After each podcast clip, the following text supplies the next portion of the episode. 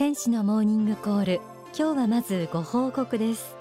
この番組は先月5月18日土曜秋田県横手市にあるワイワイプラザで公開録音を行いました、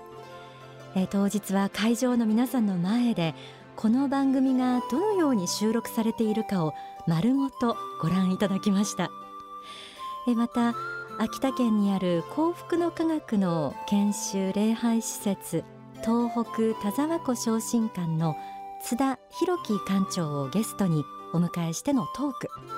シンガーソングライター川口静江さんのライブなど盛りだくさんでお届けしまして会場とっても盛り上がりました、えー、ちょっとその模様をお送りしましょう。あなたを苦しめているものの正体はある種の先入観ではないか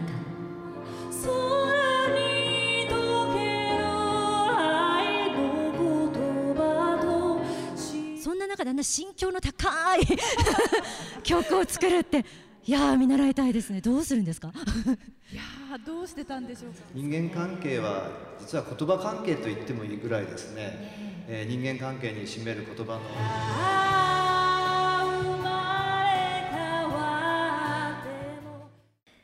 当日会場にいらしてくださった方が早速メッセージをくださいました。いつも素敵な番組をありがとうございます。と、えこちらはラジオネーム姫さんありがとうございます。横手市の公開録音を見に行ってきました。パーソナリティの白倉さん実物はとっても可愛くて素敵でした。ありがとうございます。オープニングのピアノ演奏も川口さん、えー、川口静江さんですね。歌も素晴らしくて感動しました。といただきました。ありがとうございます。他にもねあの今 FM 秋田や、えー、あと当日あの山形からお子さん連れで来てくださった番組の大ファンという方もいらしてそんな皆さんとも触れ合えてよかったです。その方も今聞いてくださってるといいんですけれども。以上、えー、公開録音のご報告でした。この後あのエンディングでまたその様子をちょっと音だけでもお届けできるかなと思いますが、えー、では天使のモーニングコール、えー、今日はその公開録音でも先行してお届けした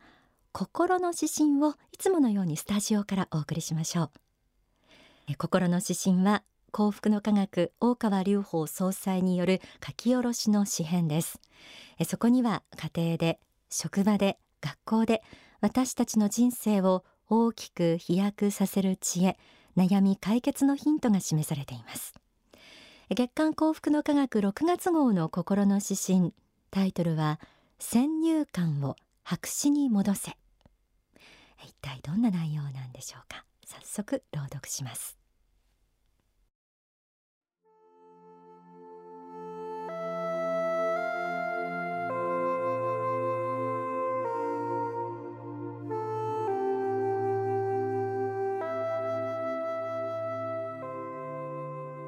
先入観を白紙に戻せ。あなたを苦しめているものの正体はある種の先入観ではないか。まず最初に親があなたにそう教え込んだのではないか。子供の頃に受けた教えやしつけは大人になってもなかなか抜きがたいものだ。真っ白い生地にすり込まれた観念はそう簡単に洗い落とすことができないものだ。その先入観によって人を裁き自分の成功失敗幸不幸を決めつけてはいないか。ある時代のある国のある地域のある人々によって作られた観念が世界に通用するわけではない。親以外では兄や姉教師によっても人生観は作られる。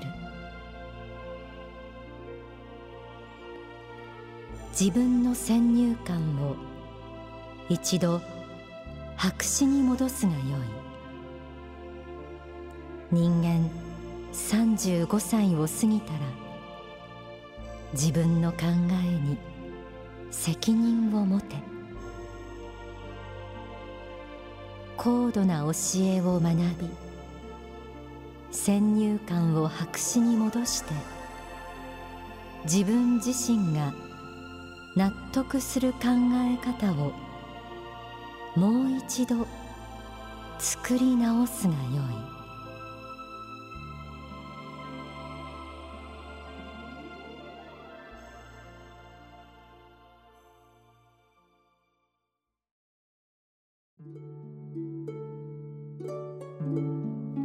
月の心の指針先入観を白紙に戻せを朗読しました。どのように皆さんは受け止められたでしょうか？心の指針はまずこんな問いかけから始まりました。あなたを苦しめているものの正体はある種の先入観ではないか。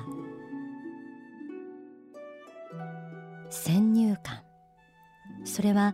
思い込みあるいは固定観念という言葉に置き換えられるかもしれません。でも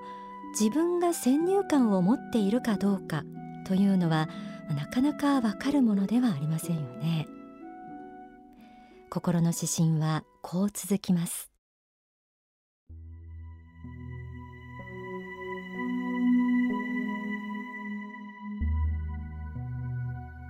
まず最初に親があなたにそう教え込んだのではないか。子供の頃に受けた教えやしつけは大人になってもなかなか抜きがたいものだ。真っ白い生地にすり込まれた観念はそう簡単に洗い落とすことができないものだ。その先入観によって人を裁き自分の成功失敗幸不幸を決めつけてはいないか。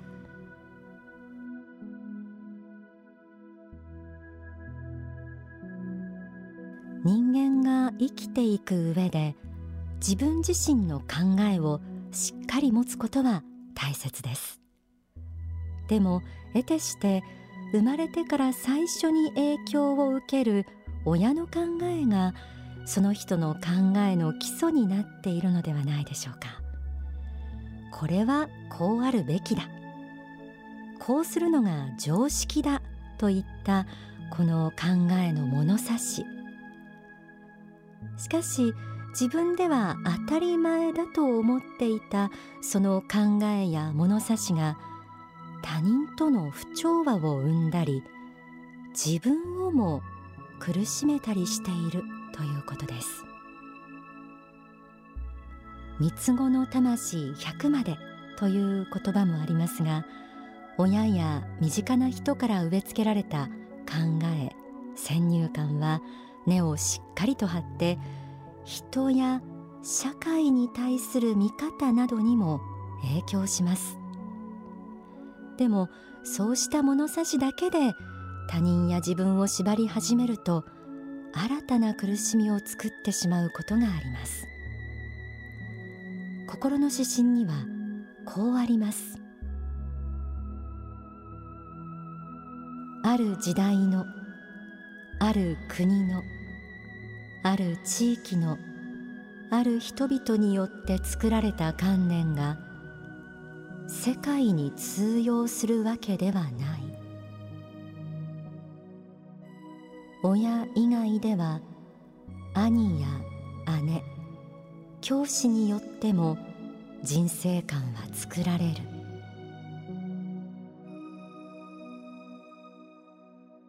書籍ストロングマインドから学んでみましょう。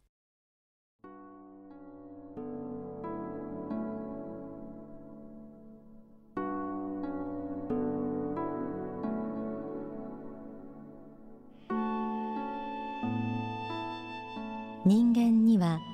いろいろな種類の人がいますしいろいろな考え方や生き方があります。それにもかかわらずワンパターンの考え方をし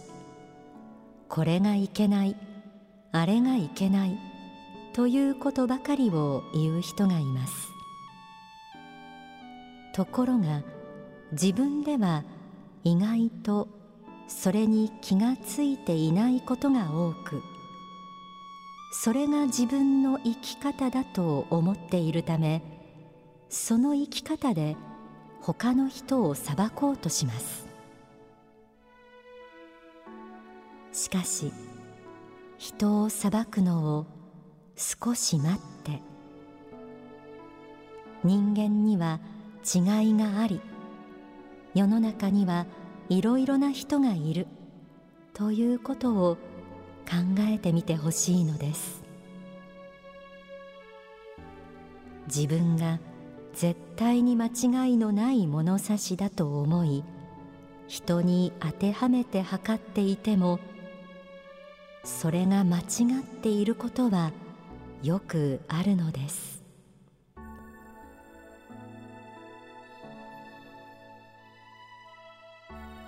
自分の考えや物差しで他人を批判ばかりしている人は自分の物差しは間違っていないという思い込みも激しいようです。でもそれが自分の首を絞めていることになるんですよね。心の指針はこう続きます。自分の先入観を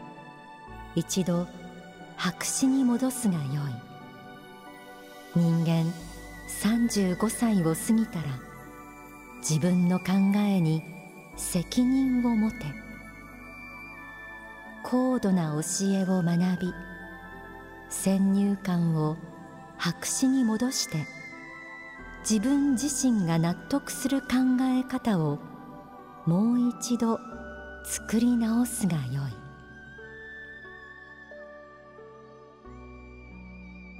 自分の先入観を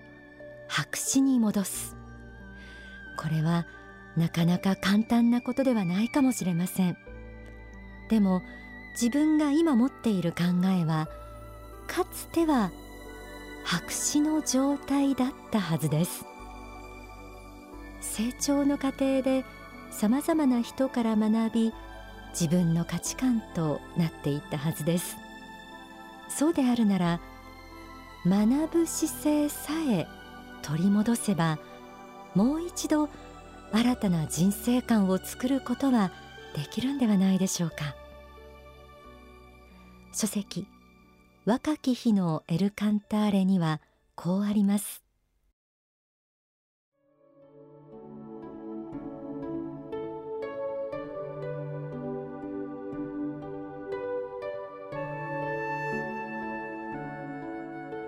他から学ぶことをしない人自分に都合の良い時だけ他から学びそうでない時は他を忘れ去るという考え方を持っている人はやがて自分がどれほど惜しいことをしたのか無駄なことをしたのか価値あるものを捨ててしまったのかということに気がつくでしょう。教材というものは決して学校の教科書だけではないのです。身の回りのもの人生で出会うもの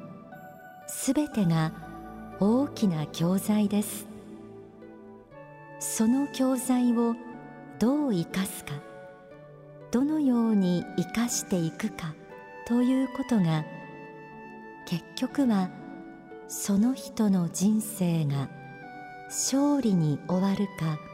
失敗に終わるかの分かれ目となるのです。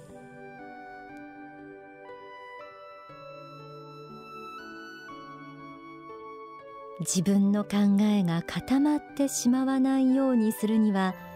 常に学び続けるという姿勢を持つこと。また時には今持っている自分の考えを思い切って捨てるということも必要です。こうした態度を忘れない限り私たちは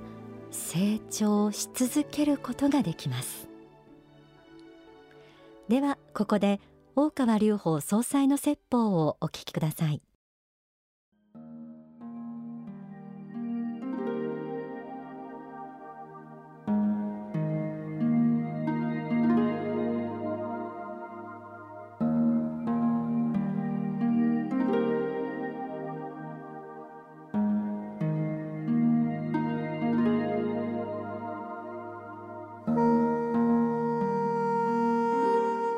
ですから人生80年時代になりましたから、えー、初期の20年ぐらい勉強してるんでもう短くなってきましたね。20年勉強してあと60年それを使い切るっていうのはちょっと無理になってきました。放電し続けることはできない。20歳までぐらい勉強したとしてもまた30過ぎたら勉強し直さないともう持たなくなってきた。40過ぎたらまた勉強し直さないといけない。どんどん古くなってくる。知識自体がもう古くなって使えなくなってくる。昔の知識が使えない。一心月歩ですねだから時々、え勉強し直さなきゃいけない、まあ、そういう時代が、えどんどんどんこれからやってくるでしょうね。高度成長期80年代のような高度成長期でしたらその秀才たちは昔勉強したことをもとにしてあと毎週ゴルフやってですね、まあ、日本経済新聞をちらちら読んでですね週刊誌を23冊つまんで、まあ、次に1冊も推理小説を読んでですね夏休みが近づいたら一応流行りのベストセラーの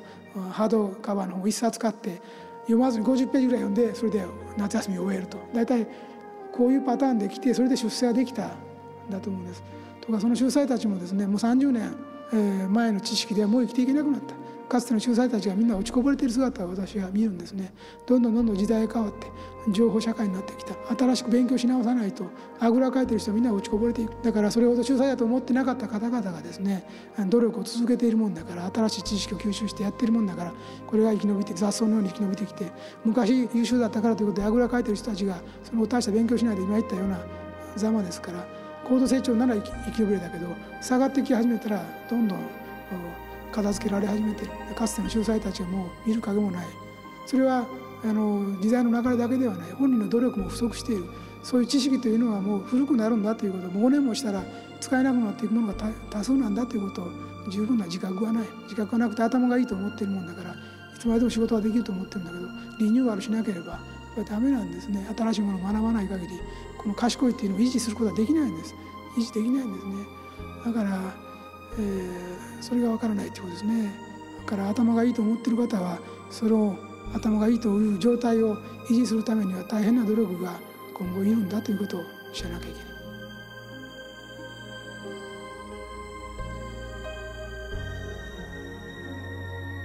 お聞きいただいた説法は書籍